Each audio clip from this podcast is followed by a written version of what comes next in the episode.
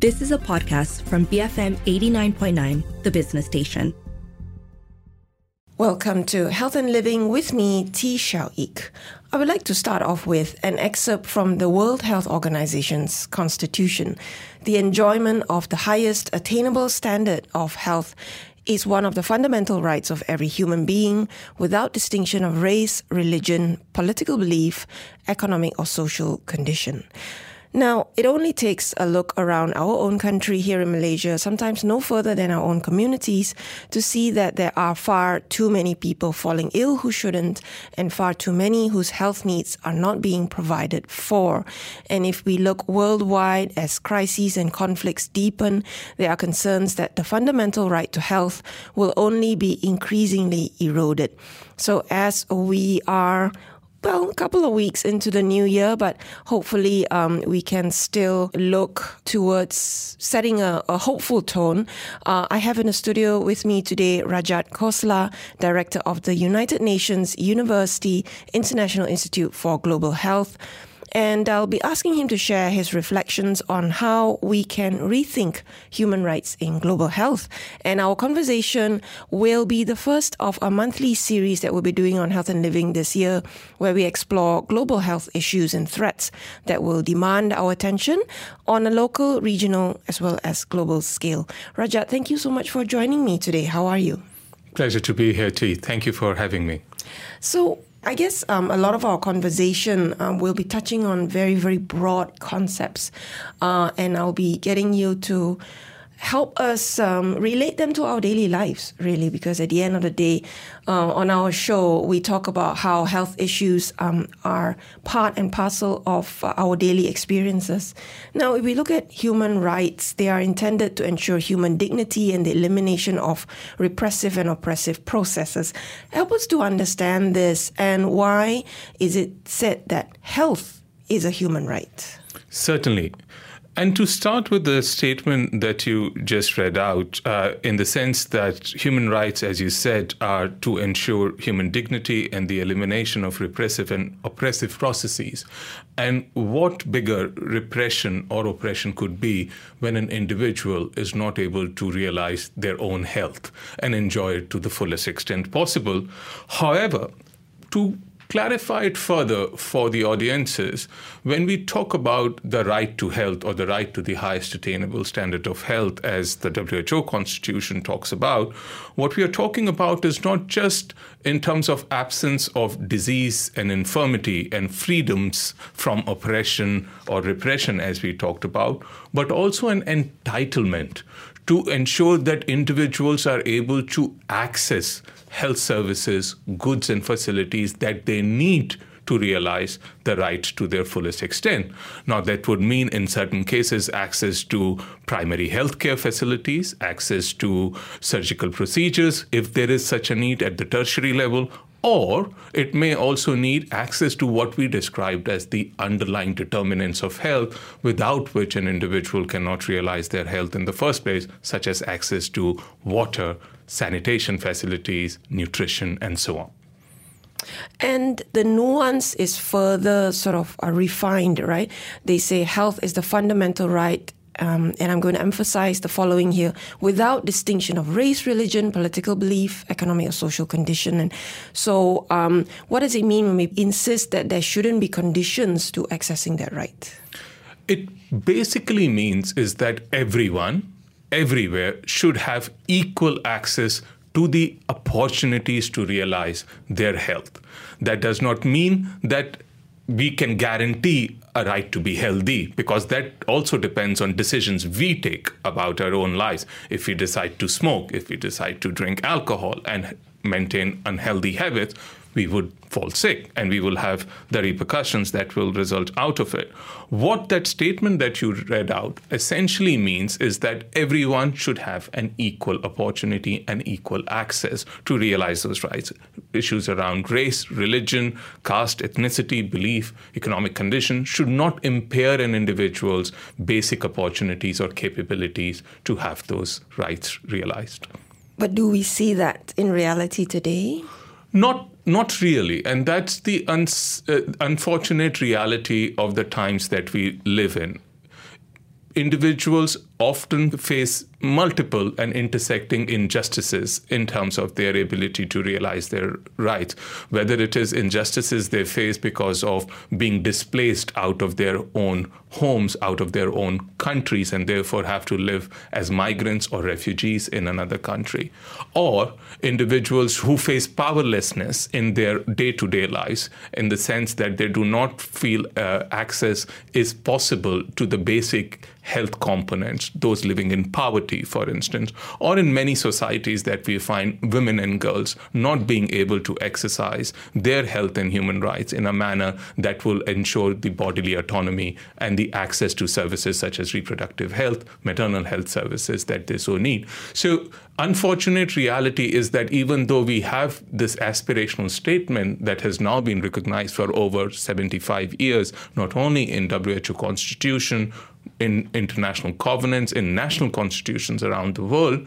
we find that there are discriminatory accesses that individuals face and inequalities are ripe not only between countries but also within countries in large extents. Mm. And would you say, uh, because what you've described, there are certain people who are most vulnerable, um, would you say that discrimination towards their right to accessing um, health and health care are these systemic? Let me take a step back um, and start with what Article 1 of the Universal Declaration of Human Rights starts by saying that born we are all free and equal in dignity and in rights. And that's basically from where we start the read of our human rights and everything else. Um, unfortunately, what we see, the statement is not often true because of both power relations and power asymmetries that exist in every societies in different form, shapes, and combinations, which then inform the kind of political processes and systems that underpin how health is defined and what is determined in terms of ability of individuals to access healthcare services. In certain country contexts, we find that individuals who do not have national domicile status, such as those that are refugees or migrants, do not have equal access to services, even basic services. Um, now, that is very short sighted because individuals, if in your countries do not have same access to services, we do have the likelihood of them falling sick and then implications in terms of health systems and how they get impacted. We do also find that systems often discriminate and have biases uh, mm-hmm. in the way they are structured. Often individuals that belong to other ethnicities, caste, are denied access to services because of provider biases in certain cases. Um, and so, systemic nature of such discrimination manifests itself in different ways, whether it is through caste, race, religion, or other things uh, that tend to play in intersections with each other. Mm, yes, that, that concept of um, intersecting injustices, right? Can you help us to understand um, how different, you know, uh, people who are di- vulnerable in different aspects of their life will be vulnerable in terms of their access to health as well? So, when we look at injustices, we find increasingly, and there is evidence from uh, different regions of the world, is that these injustices don't often manifest themselves as linear pathways and in and of themselves. So we find that an individual who, for instance, is living in poverty, and if you are a woman living in poverty, and that you are living in a rural area and a woman living in poverty, the kind of intersection that you face because of your gender, your place of residence, and your income level works together and creates a level of vulnerability that is impairing in your ability to realize your health and human rights. Now, if you are the same women, if you are an indigenous woman and you belong to one of the neglected tribes, uh, in certain cases, you find that that vulnerability compounds itself even more. And that is what we mean by intersectionality as such, is that we need to look at these issues as as composite, as in an integrated manner, so that we can address these vulnerabilities not just as one of ad hoc solutions, which often do not work, but as an integrated process which address and goes to the core of why these inequalities happen, and to ensure that those individuals, that women that I was giving you an example of, has the access to services irrespective of where she stays and irrespective of uh, her uh, indigenous status. Mm. We'll go for a quick break and continue this conversation when we come back. I'm speaking to Rajat Khosla, Director of the United Nations University International Institute for Global Health, on the show today, and we're discussing how do we uphold health as a human right. We'll be right back on Health and Living, BFM 89.9. Good afternoon. Welcome back to Health and Living with me, Tee Shiao Eek. My guest joining me in the studio today is Rajat Khosla, Director of the United Nations University International Institute for Global Health. We're discussing health as a human right. What does that mean? And how do we rethink our systems, structures, approaches uh, in health and uh, healthcare delivery in order to ensure that as the WHO has set out, health is accessed as one of the fundamental rights of every single human being, regardless of who you are, where you live, um, what your income levels are. Rajat, I want to ask you about how we seem to assign a different value um, to the lives of people from different countries or different communities or different socioeconomic levels. Because if you look at certain communities and countries um, where thousands, if not millions, of people are dying from diseases like malaria, HIV, TB, which actually have safe, effective, and affordable treatments, but they are living in places where the health services are also the most inadequate. And I was reading about um, the work of the late Paul Farmer, who called these deaths, and I quote him, stupid deaths. And really, we don't even blink an eye anymore about the deaths of people in the most vulnerable communities um, and low income countries. I-, I wanted to get your thoughts on this, Rajat how is it that we've allowed this, you know, kind of travesty to continue not only for years but but decades really? When you consider that medicine and health technology has actually made such leaps and bounds in terms of what it can achieve today. You touch on a very important issue, and thank you for for, for quoting late uh, Paul Farmer in that regard. And Paul very famously said, "If health is a human right, who is a human?" And how do we determine who is a human in that context? Um, and unfortunately, as, as you very rightly pointed out, increasingly we are finding a very dehumanizing rhetoric in global public policy when we are talking about health and human rights. So you are absolutely right. When we are witnessing death and disease happening in countries, we we often don't even blink an eye because we think it does not affect us. We think that's somebody else's hmm. problem. Mm. That's for somebody else. It's for that government, that country to take care of. I think COVID 19 was one big example when we saw the failure of international solidarity when we saw vaccines were not available to people living in low middle income countries when vaccines were being stockpiled in high income country. And this is unfortunately increasingly building up is the disparities that we are seeing between countries and what we are also looking at in terms of the uh, from a perspective of privatization of healthcare, which is taking hold, which is almost putting profit maximization as the incentive, not in terms of addressing the health needs of populations at that level. Um, and I think this is a challenge for governments around the world, not only in terms of what is happening within their own domestic context, but what is also happening in other countries. And if you look at climate change or pandemic experience, as I was talking about, we do look at the transboundary effect of these diseases and these experiences that we should be taking a note of. And this is something, uh, as, as, as you may know, is one of the key issues of discussions right now as the pandemic accord gets discussed at the World Health Assembly uh, this year. Mm.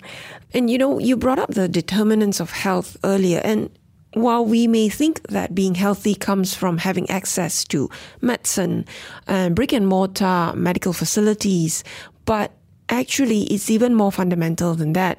Things like food and housing are among the most important social determinants of health. Can you explain how inequities in these um, other basic rights also, in many ways, directly affect the health of people? Oh, absolutely, and, and and I think this is this goes to the core of uh, our lives, our well being, our health as such.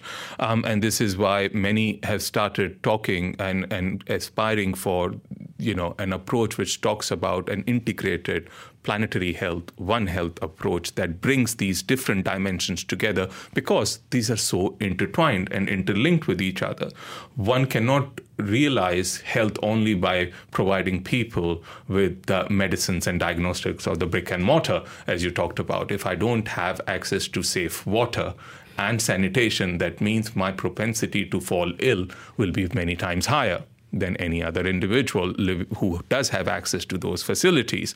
Now, surprisingly, we find that, that communities that are being denied access to safe water, sanitation, or adequate nutrition are also who are not only at the lowest income quintiles, living in deprived communities and areas, but also are often who belong to marginalized racial groups, ethnicities, or religions. So this is where the compoundedness, the intersectionality starts to play together. Now, unfortunately, we do not plan our public health policies or health systems in a manner that addresses these issues in a coordinated way. But we know the benefits of doing that because we do know the benefits of providing a child, for instance, with safe water, sanitation facilities, and adequate nutrition meals at school means that the child not only comes to school, stays at school, but also uh, continues to grow and thrive in that environment and ultimately con- contribute to the economies as well. Mm-hmm. Now, we do need that longitudinal thinking, and we are seeing some attempts being made within a local context in Malaysia with the Health Transformation Plan and the white paper that has now been passed mm-hmm. to start working in that direction. And I really applaud the government uh, for that effort and, and very much looking forward to the success of it. So I think the more we bring that coordinated approach, the more we are likely to be successful. It's not easy. It requires intersectoral collaboration. It also requires us to get out of our comfort zones. Um, and as health professionals, we do need to think about not just you know the hospital mm. areas, but also why people are coming mm. to those clinics in the first place. Speaking of comfort zones, I think um, most of our listeners um, perhaps are more uh, within the middle income um, strata, and we may think of issues when it comes to lack of basic rights as affecting the extremes of society. But um, there are many very pertinent and very alarming health problems that threaten all of us across um, your income uh, group as well. Non communicable diseases um, don't discriminate. Uh, when it comes to um, what whatever social economic conditions you're living in, how do you see intersectionality playing a role, uh, or where could it be addressed when it comes to a huge health threat like non-communicable diseases. Yeah, no, absolutely. And I think you touch at a very important point. Firstly, I don't think we still take non-communicable diseases seriously enough. 70% global disease burden comes from non-communicable diseases. Now, that's very telling. Uh, in terms of how these uh, work out themselves. Now, what is interesting is that actually, if you look at non communicable diseases, whether it is obesity, diabetes, uh, cardiovascular disorders, and so on and so forth, that you find that um, while they do affect populations across the spectrum, and it is you know related to our diets, our living patterns, our physical activity, our environment in which we live in, and how that affects an individual, we do find that while the those in the upper income categories might have better opportunities that they can be rushed to uh, you know private care facilities and have access to the life-saving treatment yeah. those at lower income strata do not have that yeah. and also do not have the opportunity to change their dietary patterns yes. or have the opportunities to go out for uh, and and have uh, the time and resources for physical activity mm-hmm. uh, as such so i think this is where we see the intersectionality analysis becoming very clear and this is where also if you look at it from a burden on the overall health system. You realize that there is no way one can keep on ignoring it or classifying these diseases as those that affect the rich and the wealthy. They might be able to pay their way and get for those treatments, but it is affecting poor as much. Yeah. So then um, it sort of also touches on the point where you talk about um, the increasing privatization of healthcare, and you start to see um, two tiers: people who can afford it um, can get the best, and people who can't. Um, in Malaysia, I think we're very fortunate. We have a public healthcare system that provides you the services regardless of your income level, but you're still disadvantaged in having to wait amid a very uh, a, a system that's sort of straining at the seams, right? Your thoughts on how do we look at this dimension of capitalism and privatization in healthcare? And do you think health should be a public good where no one can be excluded from its use and where the use by one group does not diminish the availability of it to others? Uh, absolutely. Could not agree with you more. And, and, and, and as a matter of fact, the Director General of uh, World Health Organization said as much. Health, first and foremost, is a human right and must be looked as a global global good and a global common as such. And, and, and I think your question is complex in terms of how how do we address these issues when we do have, at one end, less resources available, strains on health systems to deal with the complexity of health challenges, and at the other end, that we have uh, a growing rise and might of the private mm-hmm. sector mm-hmm. in these areas. I think we need to look at both of those issues together, but also separately. I think the answer to the first lies in ensuring that there are ways to incentivize greater public investment in health systems. Public investments in health systems has been dwindling over the years across countries around the world.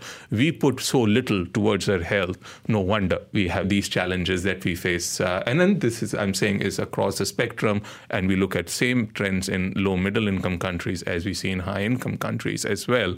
Um, and and so we do then find that the health systems and then there is challenges in terms of new diseases burdens and how do you address that and shortages of health workforce now unfortunately fiscalization or privatization and market dynamics are seen as a quick fix. Let's bring the private sector and that's going to solve the problem. And that unfortunately is not true. And we have examples and evidence now from around the world that just privatizing goods and facilities such as healthcare does not necessarily mean it results in better access. It, on the contrary, often means is that inequalities deepen out because those who could pay for private sector, and so that goes to your point about a two-tier system that gets in whole, do that, whereas the others. And then it also incentivizes the government to in, not invest in hmm. the public healthcare system. The challenge with private sector we also have is lack of accountability you know, in terms of what are the regulatory elements, who are they being accountable to, but also the kind of lobbying practices and techniques that are often used, which means that there is emphasis built in on things which are profit maximizing in nature rather than that addresses the welfare of the population as such. So we do need to look at the issue of privatization of healthcare and for that matter of social goods and services rich at large with a level of skepticism but with the idea in terms of what can we do to improve public investments in health systems and what might be the role of private sector. I'm not saying they don't have any role, but I'm saying is on what conditions. Mm. What is the role? I mean, the private sector is here. I mean, we look at Malaysia, the mm. private sector is, uh, in terms of healthcare, it's a thriving one. How can we sort of um, moderate the impact uh, or sort of the negative impacts of privatization? How can they play a role let's say for the Malaysian population? Well, I think it has to be on the terms set up by the government. It has to be, that should be point number one, right? On what grounds? What are the rules of engagement with which we are engaging the private sector in this case? Um, it's, as I said, it's not inevitable. Malaysia has achieved. Uh, universal health coverage way back in 1980s, much before many other countries. So Malaysia certainly can do it, has done it. The question is, how does it continue to do it, right? So, but let's look at it more broadly than that and not just within the domestic context. The challenge is that we often have, when we look at private sector, is a lack of transparency and accountability with which the engagement is being fostered. We do not know how service fees are being uh, being determined. We do not know uh, how these services are being catered, and so no wonder they are only being accessed by people in upper income categories, not by the poor or the most vulnerable in the societies. So as a partner to the government to fill the gaps where the government is not able to. One can look at the role, but it has to be part of a public policy debate, not just as a shifting of burden from the government to the other. Mm. Um, the point you made earlier about how people who are from low income communities, not only are they not able to afford uh, say, private health services, but they may not be able to change um, sort of uh, their lifestyles or adopt these uh, certain practices that are recommended for the prevention of diseases, uh, for instance. Can you elaborate a little bit on that? How do their living conditions and experiences prevent them from being able to pursue uh, the practices that are intended to either help them prevent non communicable diseases or at least um, reduce the burden of it. Yeah, and, and you know, it's unfortunate reality uh, of our times is uh, that it's almost. Uh, health plays out uh, as, as some would describe it as a postcode lottery where you live almost determines how healthy would you be or how unhealthy you would be. And this is because of the kind of inequalities within the societies that we are starting to witness now. Um, and, you know, uh, famous economist Amartya Sen categorized this in his uh, seminal work through an approach which looks at uh, capabilities and justice. Um, and, and if you look at uh, the work of uh, Professor Sen, what it essentially talks about uh, in basic terms is why is it that certain individuals lack the capabilities to have the same opportunity as others. And unless we address that lack of capabilities for certain individuals, and now that lack of capability might be because of lack of income, mm-hmm. lack of access to safe housing, lack of access to safe potable water, lack of access to sanitation services. Unless we are able to address that, it hardly makes any sense to say, well, you are unhealthy because of the way you live. Oh, sure, we know that person is living in precarious conditions, but what are we doing to address that? The moment we start addressing those issues, the moment we will also see that that individuals' need for healthcare services would also start decreasing because they will be able to deal with a lot of things that make them sick or ill in the first place. So it is that process that we need to understand and look at it in terms of not only as one size fit all solutions that tend to determine health policy making, but recognizing that we actually first need to go to people who are farthest out in this process. Because the moment we make the health system work for that person living in that shanty without water, without sanitation or toilets. And if the health system is working for them, it's working for everybody. Yeah, that's true. Um, but we're talking about interventions that are beyond the reach of those who are only working within healthcare or, yes. or biomedical. Yeah.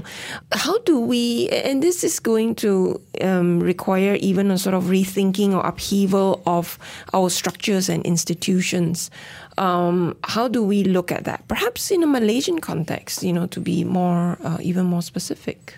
Uh, no, absolutely, and, and and I think this is how we define what we understand by health, right? And if you define health the way WHO defines health, which says it's not only just the absence of disease and infirmity, but also well-being of populations. The moment we come to that, then the moment we realize that health is not only about medicines clinics, brick and mortar, as you said at the start of our conversation. If we do that, then we come to the question that it is not just the role of the health ministry and people working within the health ministry who, who do a wonderful job uh, with the resources that are provided to them, but it is it requires an all of government approach. It requires partnerships with the Ministry of Education. It requires partnership with the Ministry of Food and Agriculture. It requires partnership with Ministry of Finance because ultimately somebody's got to pay for it. Yeah. So an all of government approach is what we often also see as lacking. And this is where we also think if health is a priority, it has to be a priority not just for the Honorable Minister of Health, it has to be the priority right at the top. Because the moment we see that kind of a leadership coming in into healthcare system, we see things start changing. And we actually have a very good example. Going back to your point about the domestic situation, we do have, uh, and, and, and I really compliment the government on the passing of the health white paper, um, which is a transformational plan. It'll take long time to achieve that, by all means, but it is an ambitious plan, and that will require an all of government approach. And this is where, if you look at the priorities, whether they are around planetary health, non communicable diseases, etc., that the plan talks about, we do have those conversations now starting to gain hold on how we're going to bring these different pieces together to make it happen. And, and it can be done it can be done and and we've just done it right? If we could do it under covid we could do it again. That's very true yes. Covid is a prime example of um, how we did that. Um, minus hopefully minus the uh, sort of inequities in terms of access which i think comes from the already ingrained structural and systemic uh, inequities. Uh, would that whole of government approach address the um, intersecting injustices it may or it may not. I think it may, in the sense that if we do have an whole of government approach, we will have, for instance, reflections from Ministry of Education. Why are girls dropping out of schools? What is happening there? Is it because of lack of toilets in the school in certain countries? Why are kids uh, not getting um, midday meals in the schools and nutritional diets? Um, or we will hear from um, Ministry of Food and Agriculture in terms of lack of uh, nutritious diets, etc.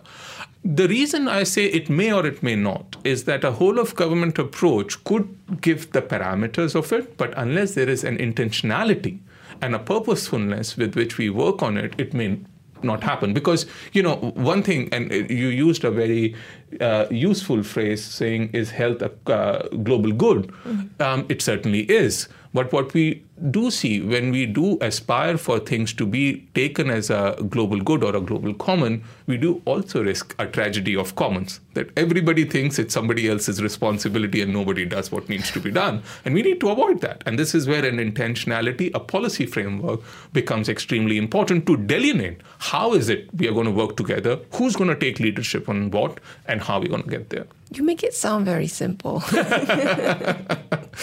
no, I'm a firm believer that things can change if we work together. Mm, all right. Now, governments are driven, I think, uh, primarily by um, fiscal considerations. So, you talked earlier about incentivizing um, public investment into health.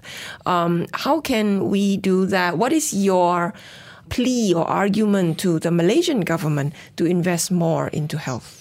Well, I think the Malaysian government realizes that. I think uh, uh, there is there are conversations uh, through this uh, uh, health white paper and the transformational plan that the government is working on already in place. But uh, I think what it requires is to realize that healthcare is not a cost; it's an investment we need to change that perspective. And we, at the moment we change that perspective, we look at it from an economist perspective, sitting in the Ministry of Finance, for instance, is that why should I be giving more resources, more percentage of the budget to health? And we actually have just yesterday a report that was released at the World Economic Forum, which says for every dollar invested in women's health care, there is three times return. Mm. And if we get it right, there is a trillion dollar gain to be made across uh, global economies by achieving better outcomes for women's health. So we know the evidence is there, but there is, you know, and this is where it gets uh, rather perplexing because. For instance, uh, the, the, the Swedish Institute working on peace and security recently uh, put out the data, and if you look at military expenditures in countries, suddenly there are billions of dollars to be found for things which are often, you know, prospective in nature, protecting you know against threat. But we do have live threats with people's healthcare where we still struggle for even finding the basic two three percent of GDPs to mm-hmm. be invested. So I think we do need to have that mindset shift that looks at health not just as a cost that has to be paid or a bill for the government, but an investment which will reap uh, multifold benefits.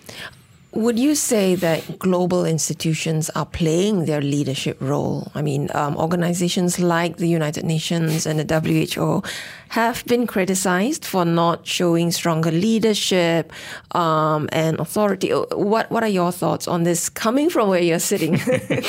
no, and, and, having worked for both those organizations, and uh, I, I, do hold them in very high regard and esteem. I don't, don't want to sound uh, like an apologist or defend uh, in any way, but at the same time, the two points which I want to say. Um, one, if you look at the budgets of some of these organizations and the mandate that they have been given to perform, they're minuscule. The budget of the World Health Organization is less than the budget of a hospital in New York. Oh. That's the reality of it. And so, if that's the parameter that we are working with, you can see the impediment that we are putting on the organization. The second is the issue is that these are organizations made of the member states. So the member states are the ones that determine what these organizations can and cannot do. If the member states do not pass the relevant policies, such as the pandemic accord that is in negotiation, there is very little that the Director General of WHO can do when the next pandemic happens, mm. whoever that might be. Yeah. They're so, also not meant to be a global police, are they? We haven't given them that yeah. mandate. Yeah. Uh, so I think this is where we do, I, I, and I'm sure they can do much better, even within the re- relevant resources. And there are constant discussions about transformation and about plans to improve services and how they can do that. And but at the same time, these are organizations what we make them out to be, and these these these should be held to account. But at the same time, we also need to look at our uh, conduct within those spaces. Mm-hmm. So it, it'll come back to the individual member states. It comes back to um, the state actors, the governments. It comes back to that intentionality and purposefulness that you talked about. Re- reimagining, rethinking uh, what the well-being um, of our people uh, should be. Where should it come from? Um, two thoughts from you to wrap up. Um, first, what will be urgent um, as we see inequities deepening? Um, I feel not improving despite all the talk. Um, what will be urgent this um, next few years? I think what is urgent in the next few years is to reinvigorate a sense of international cooperation and global solidarity. Uh, WHO Director General, time and again in COVID 19, said we are all in this together and none of us is safe unless all of us are safe. Unfortunately, it was far from true the way countries behaved and operated. I think we need to do better and I do need to. I think this is not just a, aspirational goal for the uh, future or the horizon. This is the need of the hour. And if we do not come together, and if we do not have that purposefulness with which we work with each other across our national boundaries, we are doomed. Uh, and, and I think this for me is one of the most urgent things is to make sure international cooperation Article 1 of the UN Charter talks about the need to cooperate on issues of global purpose. We need to do that in a purposeful manner. That's one. The second, if I may say, I think we do need to look at the role of private sector carefully. The powerful private actors in health, in public goods more broadly, and the influence that they are wielding needs to be looked at it carefully, not just in terms of pharmaceutical companies or those who are engaged in production of countermeasures, but across the spectrum, what role they have, how do we look at it, and how are they being implemented. And if I may add a third, I think the third for me would be the role of technology and uh, digitization, artificial intelligence, and how do we deal with it. Um, and one has to look at, again, what are the parameters with which we are going to be looking at the use of AI in global goods like health and what implications it will have. It's fast catching up. Mm-hmm. We need to set the rules now before it's too late. Mm. We are catching up with the technology, in fact. Exactly. Yeah. Um, and so the final thought would be um, Are you optimistic?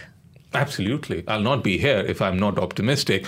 But I also think. Uh, optimism and hope is is useful, but what we also need is courage and courage to do the right things and to take the right steps. And, and I'm very hopeful from that that I can see some people, governments doing those mm. courageous steps. Courage doesn't come from a show of force, right? Which no. we do see uh, in many countries right now. Courage comes from looking at, like you said, those who are at the furthest reaches, those exactly. who are most vulnerable, and um, what their needs are. Thank you so much, Rajat, for this conversation today. I've been speaking to Rajat Khosla, Director of the United Nations University International Institute for Global Health. This has been Health and Living, BFM 89.9. You have been listening to a podcast from BFM 89.9, the business station. For more stories of the same kind, download the BFM app.